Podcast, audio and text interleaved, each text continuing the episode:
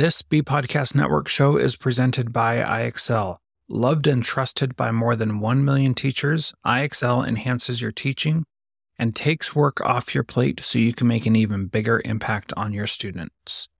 IXL delivers personalized learning across a comprehensive pre K 12 curriculum, including math, language arts, science, and social studies, and helps you assess student performance through actionable, real time insights.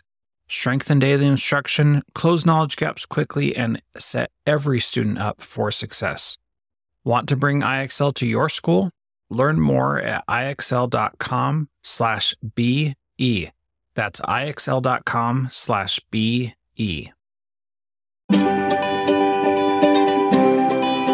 Welcome to Changemaker EDU, a podcast that inspires powerful individual and collective transformation by sharing leadership, personal development, and education change making ideas and stories to ignite people like you to create the change deep within your soul, embody your calling, and bring your dreams to life. I'm your host, David K. Richards, and I share wisdom from my 25 plus years as an education innovator, school founder and CEO, mindset teacher, and leadership coach, while also interviewing other diverse paradigm shifters. Join me in our grassroots movement to create lasting impact, one education changemaker at a time.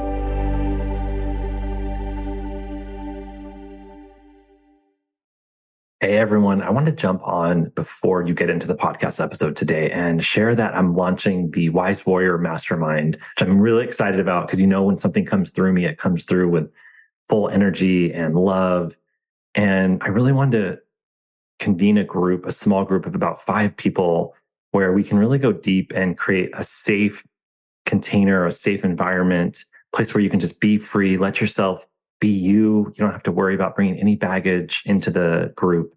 And we can really focus on these mindset teachings that I have embodied and learned and mastered over the last several years. And I can share them with you and we can work on them together and we can support each other and create some lasting impact and change in your life. So we can focus on how to lead with love, how to live and flow, how to master your thoughts and what belief systems you have and so many other things that we're going to work on together. So if you're interested, please reach out to me at david at davidkrichards.com, or you can go to the website, davidkrichards.com slash program slash mindset. We're going to get better together. We're going to learn. We're going to grow. And it's going to be a, a small number of us. So if you're interested, please reach out as soon as possible because we don't have that many spaces. All right. Enjoy today's episode. Thanks. Hello, everyone. I just had a great conversation with Anita Lennon, and you're going to learn more about her. But I wanted to ask her what are some of the takeaways from today's conversation? We talked about conscious parenting and how conscious parenting uh, affected my uh, life, uh, raising my two boys. Yeah. And also, I became a conscious parenting coach. And also, the main point of conscious parenting in this in this uh, context is that I'm starting a school where I will be bringing in um, conscious parenting principles. And I uh, also plan to ask the parents to be on board with conscious parenting. This way, uh, we can integrate this entire conscious parenting idea into the family's lives that we're um, that for the kids that come to my school. Um, then we also talked about because of this, because of the school I'm starting, we talked about following um, following your dreams and that the best way to to do that for me is to keep the momentum going and just never give up. Yes yes. Okay. I love this so much. And all the things that anita said and i wanted anita to be on because she has deep experience in raising her children obviously. And she shares some personal experiences about both of her boys and who are now adults and kind of the experience she had and why that it really propelled her to want to start a school and we also talk about the fact that you don't have to be a professional educator to start a school. And Anita and I work together. I am her coach. So I definitely encourage her not to worry about being, and you who are listening to, you don't have to be a professional educator to start a school. And then we talked about really following, like Anita said, following your dream and following through on the call that's coming through you. And Anita even shared, you know, years and years ago, she had this idea to start a school. And eventually through conscious parenting, and her own inner work and kind of just sitting with it and feeling into it, eventually it became something she really wanted to bring into the world. So that is possible for you too. But all this will be talked about in the episode. Thanks so much for coming on, Anita. Thank you. All right. Welcome, everyone. I'm super excited today to be with Anita Lennon. Hi, Anita. How are you? Hi, how are you? Great, great. So excited to have you. So I always love to start by just asking maybe you could share with the guests a little bit about you so we can learn more about Anita, the amazing Anita. Thank you for the amazing introduction. You're welcome. Um, to give a very very short um, bio, I um, I was born and raised in Hungary, communist Hungary, and I uh, came to the United States um, when I was 21 years old. I came by myself and um, worked my uh, way through school, college. I'm in college and uh, law school. Um, had all sorts of uh, fun jobs like a nanny and uh, babysitting, cleaning houses, all of that. Um, it was lots of fun. But eventually I became a lawyer and um, it just so happened that I fell into uh, a Wall Street type job. Um, so I've been, I've been doing that uh, most of my adult life for about 25 years, um, compliance consultant for brokerage firms. Um, but the twist is that um, about seven years ago, um, I realized that uh, that's not what I want to do when I grow up. So yeah. I decided um, I decided that I really want to help people and I want to empower people. And when I say people, I mean all people, but really mean mostly kids because I always had a passion for kids. And so I took some um, um, certifications for life coaching. And most recently, uh, a couple of years ago, I did uh, Dr. Shefali's uh, Conscious Parenting Coaching Institute, which is basically now my my main um, focus in coaching. That is a great summary. And I think you win the award for literally doing like a one to two minute tell me about yourself. so cool. And we met through Dr. Shefali. So I did a course with her years ago, like a year long course in about 2017, I believe. And I never did the coaching institute, but I know a lot of people that came from that course. Were 600 of us that did the coaching institutes afterwards. So, but we were not in that course together. However, we did meet through Shefali. So it's great to have another Shefali connection. And the way we actually met is Anita is looking to open a school. And so she helped me rekindle my passion of helping people op- open schools because she called me and said, Hey, are you interested in? I heard that you're like helping people open schools. And I'm like, Oh, actually, I'm not doing that anymore. and I love how the universe works when it's kind of like, Oh, you thought you weren't doing that anymore, but now we're going to have this little cosmic setup and Anita's going to call you and you're going to realize that you're supposed to be working with her. So we've been working on her school, which I'd love to hear more about and why you wanted to start this school that's coming soon, soon, you know, ish. Soon ish. we're working on it. Exactly. Um, well, I have two boys. Uh, they're now 18 and 20. And um, I have been through a lot of schooling, obviously, with them. Yeah. And um, the frustration level um, with the public schools um, was very, very high for me. Um, partially because I come from a different country and it was very different, wasn't necessarily better, but so that wasn't good. And then I came here. This wasn't good. Um, right. Then they went to, for a couple of years, they went to Catholic school and that was even worse for, in my experience. I'm not mm-hmm. judging anybody, but in my experience, it was, it was worse for them psychologically.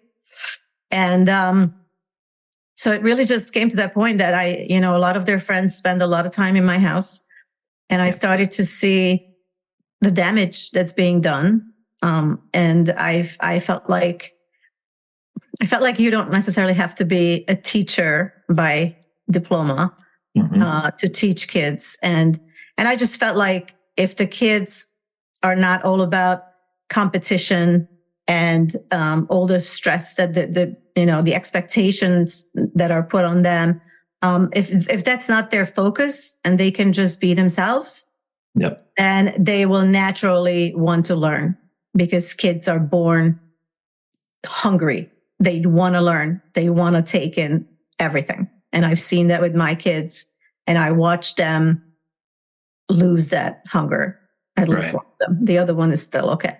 And so Okay. How old are they now? Did you share that? 18 and 20. Okay. So you've gone through kindergarten through eighth grade with both of them. Yes. Okay.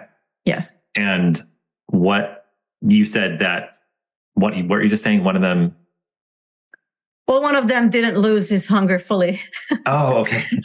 the other one, well, the other one lost his hunger for learning per se, but he's a musician and he's very hungry for that type of experience Okay. still.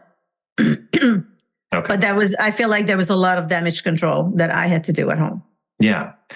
Yeah. And you, if I remember correctly, you're in a pretty nice area of the US. It's not like you're in kind of a place where the schools are not supposed to be good or they're under resourced. Like you're in a well resourced suburban Yes, community. Is that we, right? we moved here in this particular um, area in New Jersey because they said that it was, you know, one of the better schools, not the best in the in the county or state, but it's a really, really, it's a strong, it's a solid school district.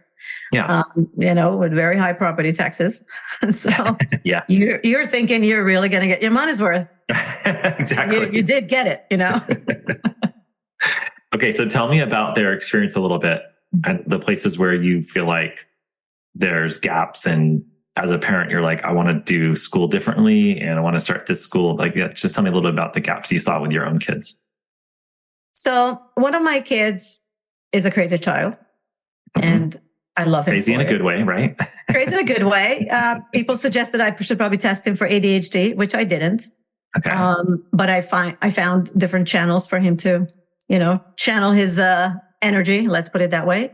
Yeah. and uh, helped him with with um, you know his uh, deficit, attention deficit, as much as I could uh, Mhm. organically.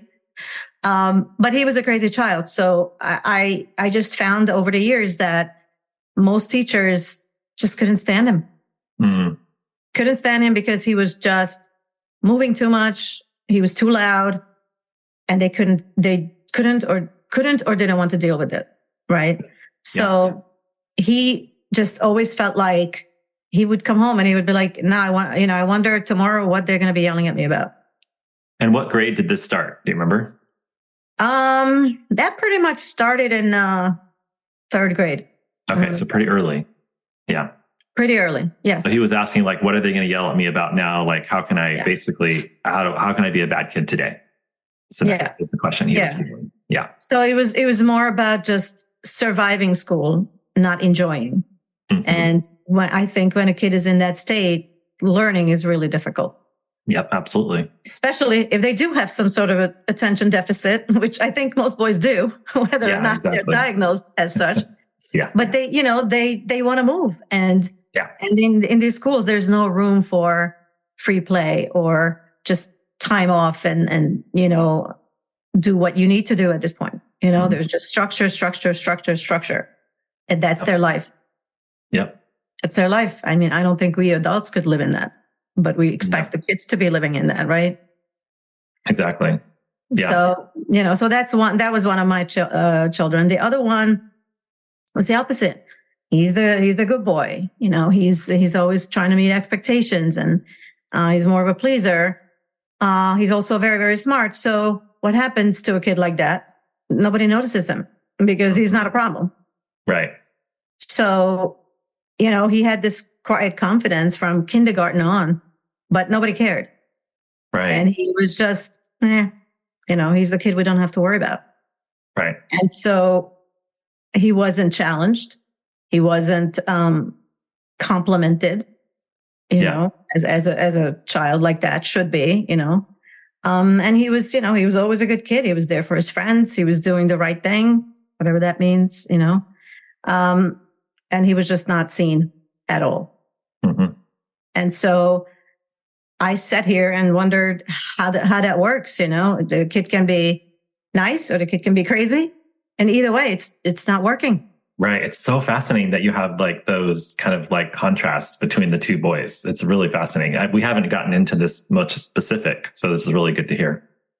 Yeah. So, you know, then I was, uh, then I thought to myself, you know, I really would like to have a school where I get to, you know, allow these kids to, to just be themselves Yes. and actually celebrate them for it. Yes. You know, be Yes. curious about who they are and learn more and more every day. And then everything they want to learn, it's going to come, it, it's going to come organically.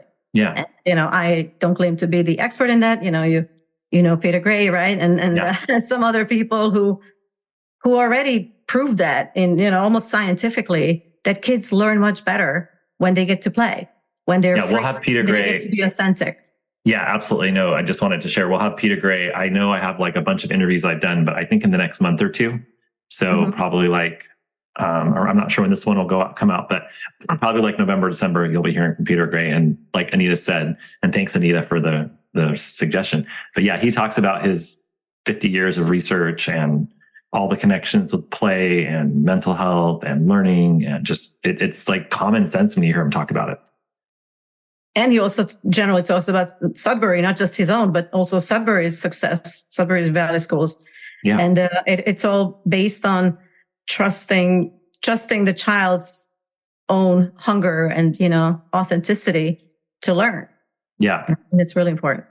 Well, and I, I wanted to connect with your two boys because they kind of remind me of my own two children and then my brother and myself. And that my brother, my, my family, a lot of people in my family have dyslexia. So my dad's severely dyslexic, my brother and my nephew, and all of them had a similar experience in kind of suburban, quote unquote, good public schools in that they were just kind of, they could never fit into the, it was like the, uh, what do they say, square peg into a round hole, right? Yeah. no one really kind of knew what to do with them. And it really affected their confidence, right? Because the school system, if you don't know how to read, write, and do math really well, then you don't really seem to have much value in, in the school system.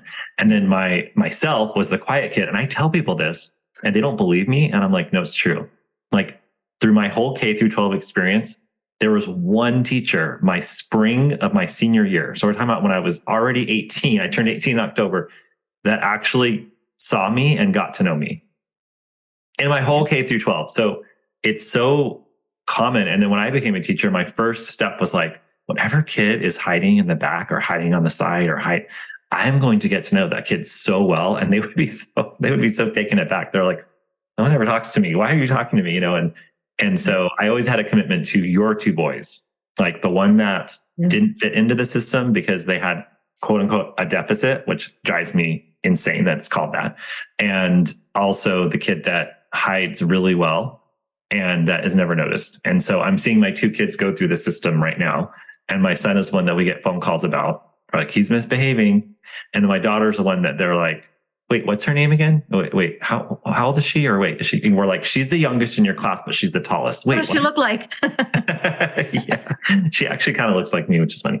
But yeah, so um, so I really love that example is what's driving your vision for the school.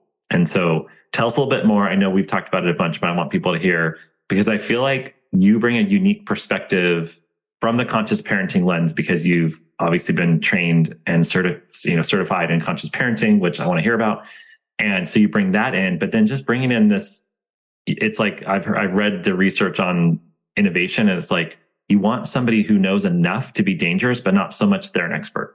So you're exactly that, right? You've, your kids have been through the system, so you know a lot, but you haven't been trained by the experts. So you're not going to say, well, this is the way it should be done, and then continue to do the same old thing just a little bit differently. So I asked you a lot of questions. Tell me about conscious parenting and tell me, I'm, I'm excited. I told you I was excited to see you. Tell me about conscious parenting first, and then we'll talk a little bit more about your school and like what you want to do with it in the vision. okay. So we start with conscious parenting. Yeah. Um, conscious parenting um, is the easiest way to describe really is to compare it to traditional parenting. hmm And, um, you know, the, the biggest difference is really is that traditional parenting is control and fear based, hmm while conscious parenting is connection and empowerment, but mostly connection. Yeah. Above anything. And, um, you know, while, while in, in traditional parenting, there, there, there's like rewards and punishment and, you know, very strict rules. Um, in the, in the conscious parenting, it's more just natural consequences.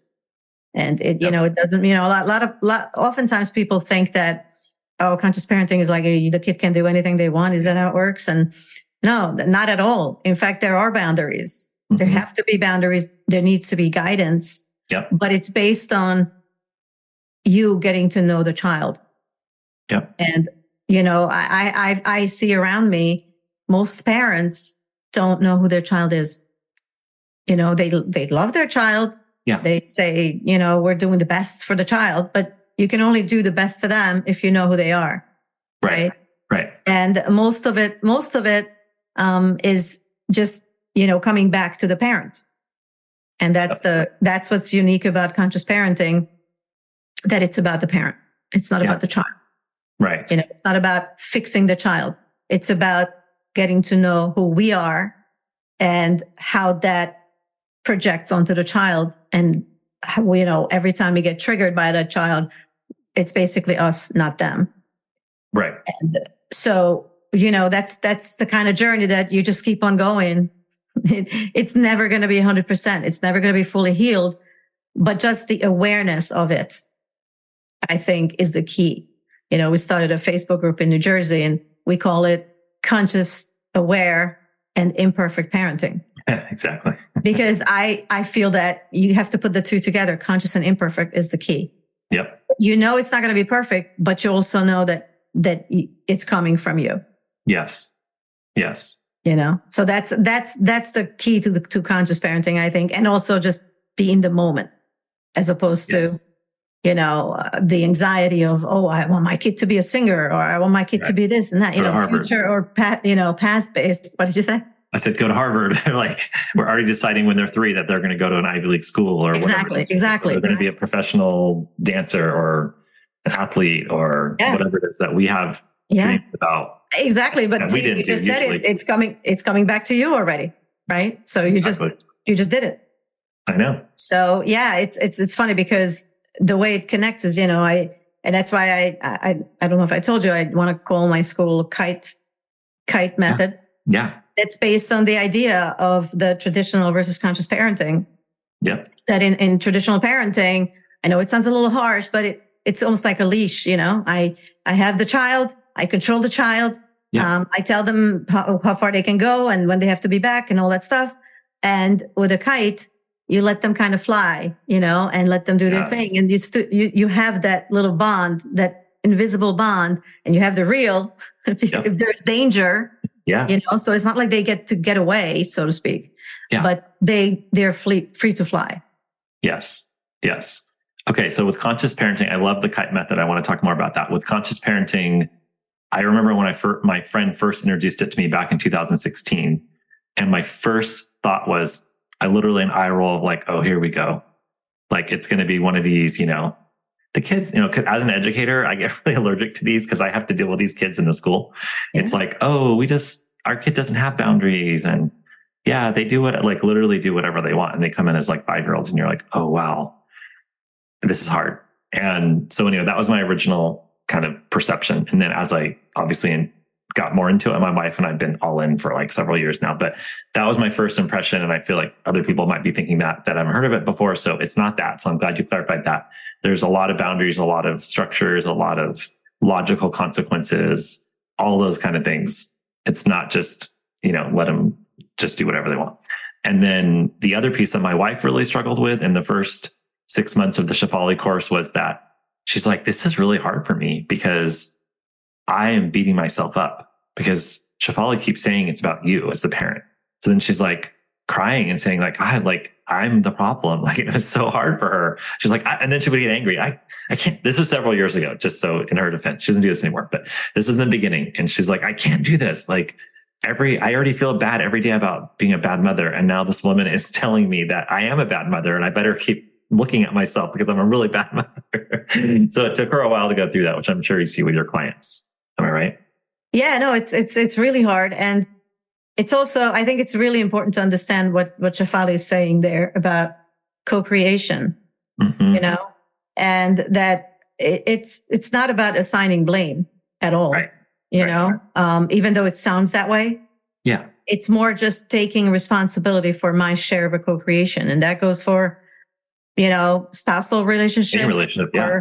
You know, any adult relationships as well as with your own, own children. Yep. And once you understand that you, you are the one co-creating, you have the power. You, it's a power thing. It's not a something that you feel bad about. Exactly. But, you know, I can understand that I, you know, I did go through that many times. And and you know, I always, I always say, I joke about that, that, you know, I screwed up so many things in my life. That's why I'm such an expert. exactly. because now I know what not to do. exactly. And I think that's really important, you know? Yeah. And the other thing, especially for women, I think is, is, is uh, not to go too far away from this topic is, you know, Gabor Mate. Um, I'm taking also that course, the compassionate inquiry, which is a year long um, certification. Yeah. Uh, but it's, it teaches you to have compassion for yourself when you screw up. Yes. You know, and have that love for yourself that that's okay. Yeah. I am here for me. I'm here for me. Yes. And yes, I will screw up and that's okay too. Yeah. And, you know, if you just practice that every day, then eventually, I think for me at least, the combination of the, the Gabor Mate course and Shefali yeah. finally got me to the point that I am not feeling guilty or I'm not feeling ashamed or horrible about myself. You know, I yes. feel like I'm, you know what? I am human. That's it. Yes. And my wife doing similarly doing the work with Dr. Shefali and, and then a lot of programs with Susie Lula in the last yes. couple, you know, yeah. several years. Yeah. Okay. So, but I think there's this beautiful integration of conscious parenting, your experience as a parent and your desire to kind of create a school that's not the one your kids went through. So let's talk about the kite method, the school. So what do you see there and how do you think all these kind of pieces are integrating together in what you would like to see in the school? Uh, well, the way I see this school is, um, you know, it would be an all inclusive community. Um, because one of my goals is to unite different people from different walks of life.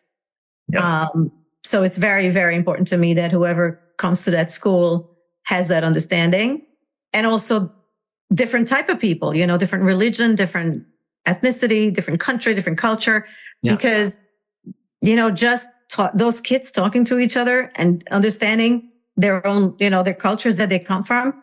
That is like a history lesson, right? Oh, so that's best, yeah. already part of the curriculum. Yeah. So I think that that's one of the things that's really important. Um, the second one is I would only take on people, uh, I, you know, usually they, they look at, they want to see the kid. I want to see the parent. Yeah. Because I need the parent to be, um, hundred percent open to conscious parenting. Yeah. And I'll tell you why, because so many times parents send these kids to these schools that are, you know, amazing schools, right? But then the, the child goes home and the same problems persist at home because we just discussed that in conscious parenting, it comes back to the parent. So if the parent has their own traumas and they're dealing with a lot of stuff in their, their current life and they don't realize what the, you know, what kind of damage they're doing to their child, then yeah. it doesn't matter if the child goes to the best school in the world. Exactly. Right. So here it would be, there would be an opportunity for workshops for mm-hmm. parents to, to learn about it, to understand it, and perhaps maybe start their own journey either by taking Shefali's course or, you know, go and go and find a coach or come to me yeah. for coaching or yeah. whatever it may be. But they will have an opportunity to heal themselves. So when they're healed, they can, you know, deal, deal with their children accordingly. And so the child suffers less. Yeah. So I think that part is really important. And, you know, the conscious, the fact that I went through the conscious parenting and my approach to these children is the same as it would be from the parent at that time. So we're really all just curious about the child. Yes. I love how it's all coming together and how you have the, I, this is why I want to have you on because I think it's a unique combination of you have this deep expertise in conscious parenting and you also have this vision for the school. And to your point, a lot of times in the traditional schools, we basically isolate the parents I think I've told this story a few times on the podcast, but in my son's 1000 student middle school with, I don't know how many parents, you know, 1500, 2000, let's say there are like 30 people that are on the PTA and then everyone else is really not involved. So we're talking about, don't make me do the math, but it's like what, 1% or something. So it's like 99% of the parents are not even really involved, maybe other than emailing a teacher every once in a while. So what I love about your vision is that you're really saying, and I know a lot of the great schools that I've been looking at, they interview the parent, not the student. And they say, like, are you ready to come here? Are you ready for this philosophy? Are you ready? And if you're mm-hmm. not, that's okay. But we're just going to get really clear that this is about your behavior as a parent and what you believe, because that's your child's going to do great here because they're open and they're curious and we're going to provide an environment where they can just be free. But are you ready for that? And so I love that you have that clarity and that you're saying, if you're ready for that, then we're all in this together. And it's going to be the partnership that I learned about in graduate school that most schools don't do, which is like the beautiful partnership between the parent and the child and the school. Yeah. And, you know, not to knock the, um, the PTA, but, you know, being part of the PTA is not necessarily being mentally, right. You know, it's not even going through yeah. this journey for the child. So, yeah. you know, I, I used to be like, well, you know what? I don't want to be in the PTA because, you know, what do I care? Right. Yeah. But to me, to me, that was more just like a project that I had to do or more, more yeah. time. And, you know, I work full time. I can't do this, but I don't think that this is something that is going to be a daily time consuming thing. Right. It's more like a state of mind. Yes. It's a state of mind that's not going to require them to spend all this time with the children because yeah, we're the school. We're there to yeah. handle that part. Yeah. It's really just they have to be be on board and be open enough to want to learn so they can understand what we're trying to do and they can also help themselves at home with the child. Yeah. That's the best. And I remember one of the episodes I'm releasing soon is with Manisha Stoyer, uh, Snoyer about modulo.app, I think it is. Anyway, but she talks about how she's a very firm believer in homeschooling and that she said everyone always asks her like, how does a parent have the right to be homeschooling? Like they're not a teacher. And she got very passionate about this. And I know you probably agree that it's like the best teacher is the parent. So the question should be reversed why are we actually saying that somebody who went through a, some sort of state certification is just all of a sudden like now they're qualified to teach our child, right? So I feel like it's getting really clear with the parent and the school like, is this what we want to be doing for our child? And you're, as you as a parent, as the first teacher and one of the most valuable teachers. And now it's like, let's collaborate, let's work together and let's, and to your point, it doesn't mean that they're in the school all day, every day, like some of the co op schools, but it's more like, we're going to be philosoph- philosophically on the same page and we're going to be in the same state of mind and we're going to have the same kind of values to how we deal with the different things that are going to happen inevitably with children in the school. It's not going to be punitive. It's not going to be judging the parent. It's not going to be the voicemails I get, which are kind of like, your terrible child did it again. I mean, really, my son's great. He gets, we get like one or two a year, but it's always like very, he's terrible. He did a bad job and it's never like, we like your son and we think he could work on this. It's just kind of like all the bad things about him. And it's nobody wants to get those phone calls, right? You want to work in partnership. Yeah. And I, you know, I just, you know, I kind of got a little triggered when you said that because, you know, when, when, when they said you, you know, your child was bad or behaved bad, that just triggers me right away because yeah. clearly then they're not seeing the child. Yep because no, there's no, no bad child, right? exactly. There, there are children who have, you know, something is on their mind or something is bothering mm-hmm. them or they want more attention or there's a lot of different things, but you can't, you can't assume bad intent from a child. Yeah. Because if you do, then you, you may not want to work in a school really, you know, yeah. or have children, you know, or both. Because yeah. I think it really just comes back to that the child is just chi- a child. You know, they're being yeah. authentic, they're being themselves, and adults are s- just sitting around judging these kids, right, based on themselves, not yeah. based on not not based on the child. It's just not knowing the child. Yeah, exactly. And a lot right? of times they're judging themselves, right? They're judging themselves in the mirror. The child is the mirror, and so. Mm-hmm. Like with this particular incident with my son, I told my wife, I said, the teacher is really struggling to manage the group I just know this because I'm not, I'm smart. And so my son's taking advantage of that and he's not being, you know, he's not making great choices and he's riling up the other kids and she's really stressed out and she's feeling bad about herself. And so now she's projecting that onto whatever kids that are in front of her. So it's just like conscious parenting. It's also like being a conscious teacher and asking yourself, like, what is my role in this? Yeah. And that's what I love about your vision is that like the teachers, the parents, anyone who's involved in the school is going to be working through the conscious path and sort of asking like how am i involved what's my co-creation to your point and and how can i be better how can i do better not judge have a lot of compassion for myself and just everybody's working together to create the best environment for the kids Yeah. I mean, exactly your scenario, you know, in a situation like that, I could see that it might be difficult for a teacher if there's a group there. But if she's creative and she cares, then she could say to your, you know, to your son, Hey, come, let's, let's, let's talk. Let's, let's make a plan. What are we going to do? Because yeah. the other kids are really listening to you. Why don't you help me? Mm-hmm. And he would help, right? I mean, he would jump to help. Probably. Yes.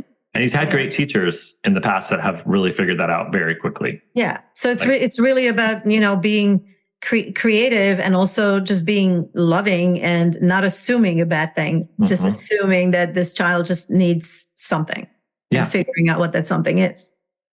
Yeah. And I always say a lot of the times because somebody who's worked as a teacher in different systems, I will, the first thing that comes out of my mouth to my wife is don't judge the teacher and it's not the fault of the teacher. And I always say that because I know that the system is creating this and the teachers are doing their best and they care about the kids and they love the kids and they're doing their best. But it's like the system is depersonalizing it. The system is making it transactional. The system is giving them way too many things to do and way too many kids and difficult parents that are, you know, yelling at them. So like they're coming in already in survival mode.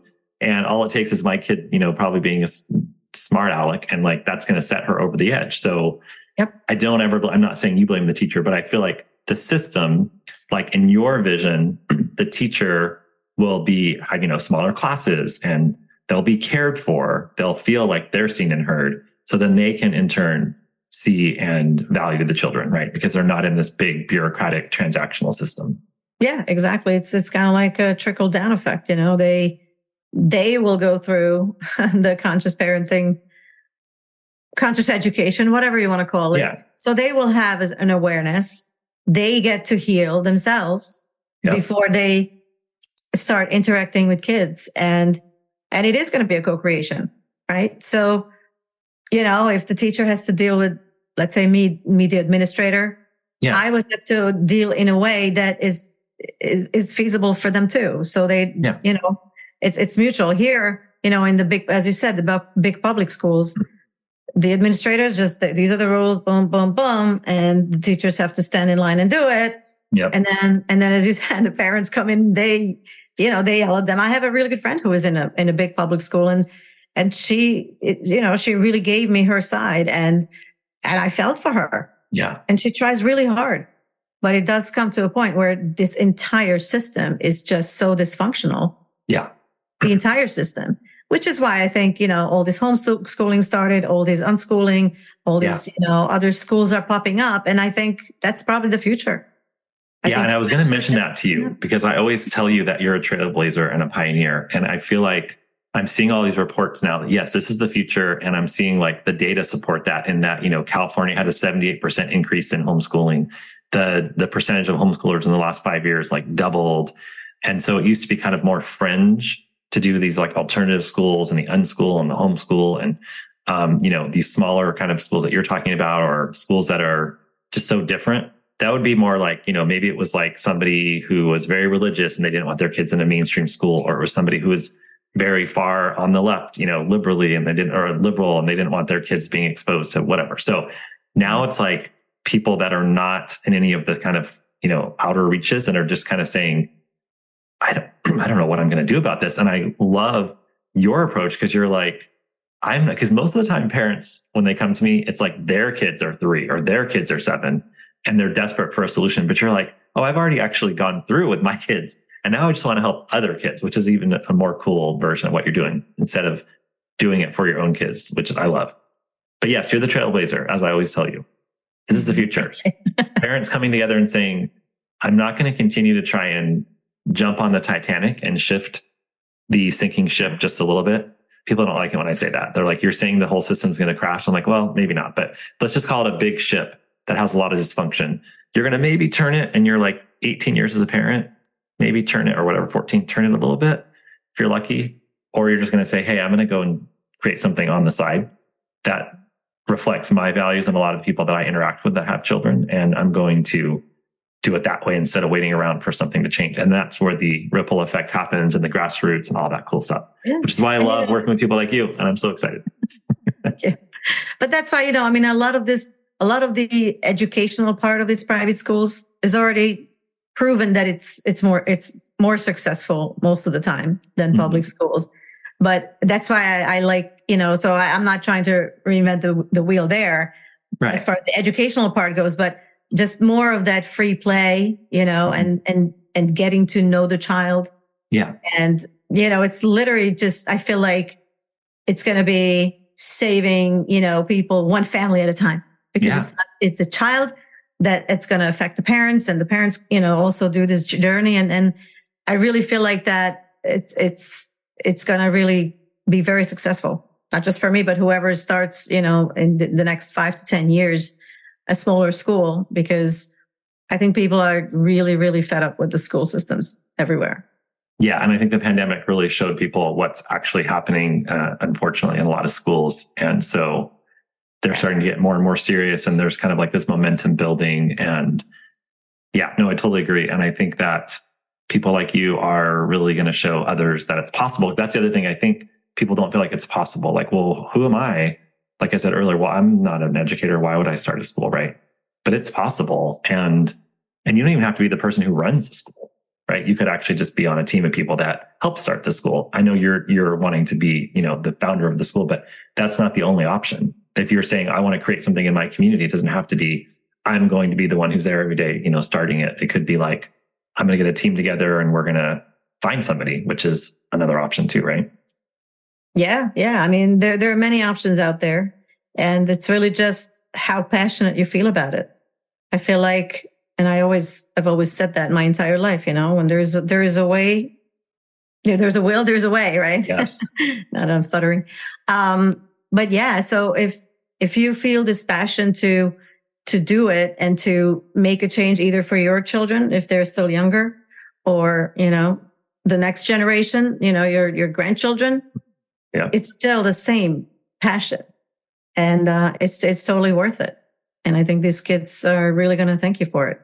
Yeah. And they're, they're going to definitely thank you for it. And I've been telling stories about kids I'm running into that graduated from high school in 2010 mm-hmm. and randomly running into them. And they're like, I didn't realize how great the school was that you guys created. You know, this little small high school we had. They're like, we had no idea. And then I went off and started going into college or into the world, and everyone was telling me how much they just had this very depersonalized transactional high school. And we were, we're so thankful. And so it's just helping me see that it's, definitely possible. And what I was going to say is it comes from your heart.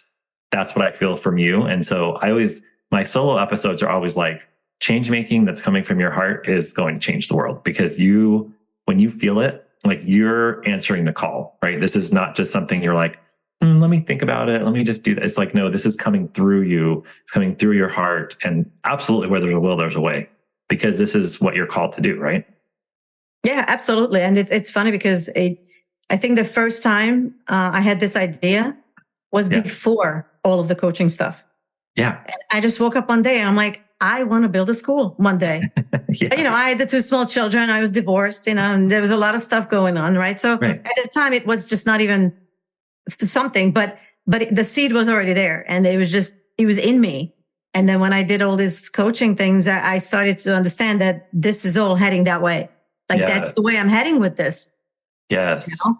And it just after the Shefali course, it just became so clear to me that with this knowledge and my personal experience, it's a must. There, there, yeah. You can't not do it because yes. as you said, really, it, it is coming from your heart. So you can't, you can't just forget.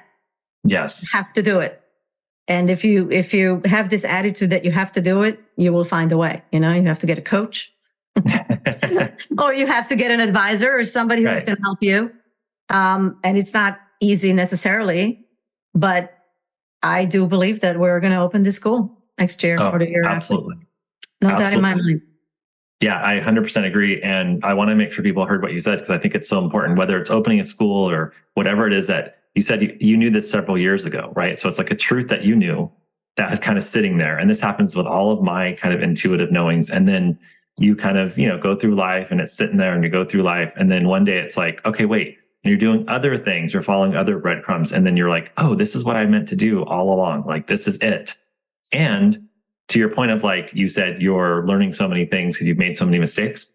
That's life, right? So you're just on the journey and you're like, I'm making all these mistakes. And oh, look, here I am now talking about opening this school. And look at all these experiences I had to actually help me get more informed and become a better person and be more conscious so that when I open this school, I'm ready to do it. And it's like fully the person I want to be when I'm opening the school. So I wanted people to hear that because I feel like it's really, really important for whatever their change making dream is. You already know what it is. And it's just a matter of following those small steps towards. And the more mistakes you can make, the better. Yes. Yes. Because that's what's going to give you the next thought and next thought and next idea. You know, if things just fall into place, you, you lose that passion because it's too, it's too easy. It's too easy. It's a, it's a human thing, right? When things get Yes. a little challenging, that's when you really get fired up, right? Yes. So And you if- have to make all these mistakes. And Yeah. the more mis- mistakes you make, the more, ex- more experience you have, right? So it's Exactly. like a What- tool belt. It's there. Yeah. Yeah. And what you're saying is really like when it's easy, it becomes mediocre. And that's what we settle for. It's like we settle for mediocrity and and then one day we're like, gosh, I really wish I would have started that school. Well, now I'm too old, you know, so and it doesn't happen. So I don't I don't feel like you're gonna be having that regret. Yeah. I know you I, won't. I won't. And, and, you know, I agree. It's like you, you, oh, and I'd tell them, I'd tell that to my kids. Always follow your dream. If you have a dream, if you don't, you'll figure it out. Yeah. But if you have a dream, follow it. Don't wait. exactly. Don't wait. Exactly. You know, a lot of people just sit around and wait, as you said, and then it's too late. And, you know, I'm too old. I move. I do, I do this. I do that. My life is not fitting into that. And, um, that's sad. You don't, you don't want to be sad. Yeah. And it doesn't have to be, I always say it doesn't have to be something that you just like jump off the cliff with. It could just be like what you're doing. You're still doing, you know, you're doing the coaching, you're doing your day job and you're moving this forward and you just keep taking one step at a time and you follow the kind of knowing that you have and eventually it starts to come together. I think if they even have a book called incrementalism, you know, it's just like you just do it a little bit at a time. Nobody just woke up one day and all of a sudden, you know, it wasn't all of a sudden Steve Jobs woke up and Apple was just there. Like Yeah. it took years and years of Yeah, of no, no, you you work. keep chipping away at it, but also it's.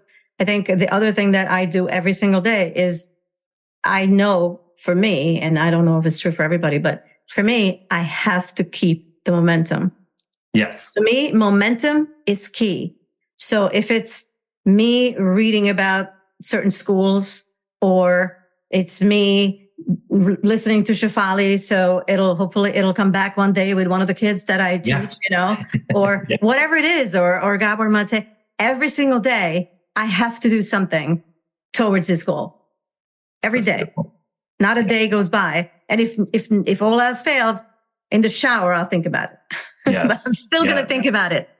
I'm still going to think about it. That's Yeah, that's- momentum. That's key.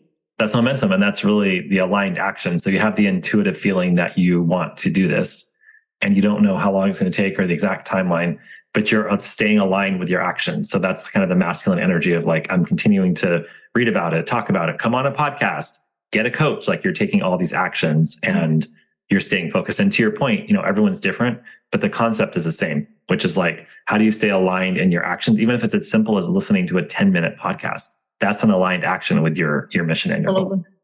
All right, so we're going to wrap it up, even though I could talk to you forever. but I wanted just to ask: Is there anything that maybe we didn't cover that you're like, oh, I wanted to just mention this, and then where can people find you?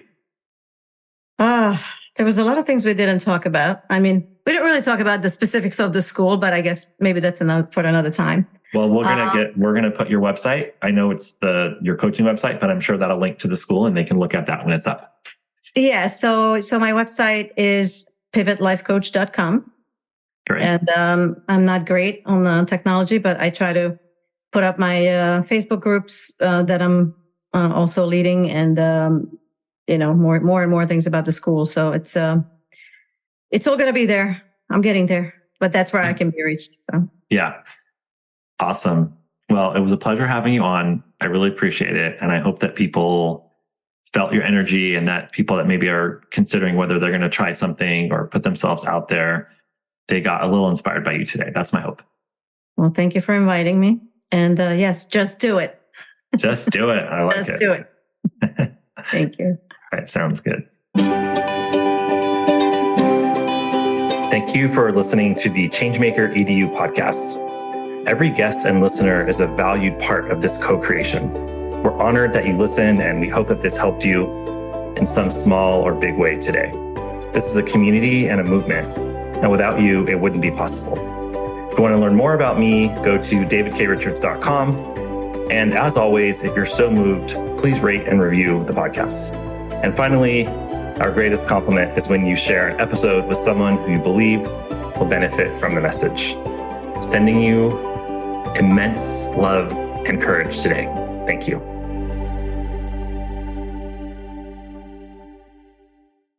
Do you want to save time on prep work, increase student achievement for all of your students, reliably meet Tier 1 standards? You can do it all, but don't waste another minute. Head straight to ixl.com/b to learn how IXL's research-proven teaching and learning platform can help you achieve these goals. That's ixl.com/be.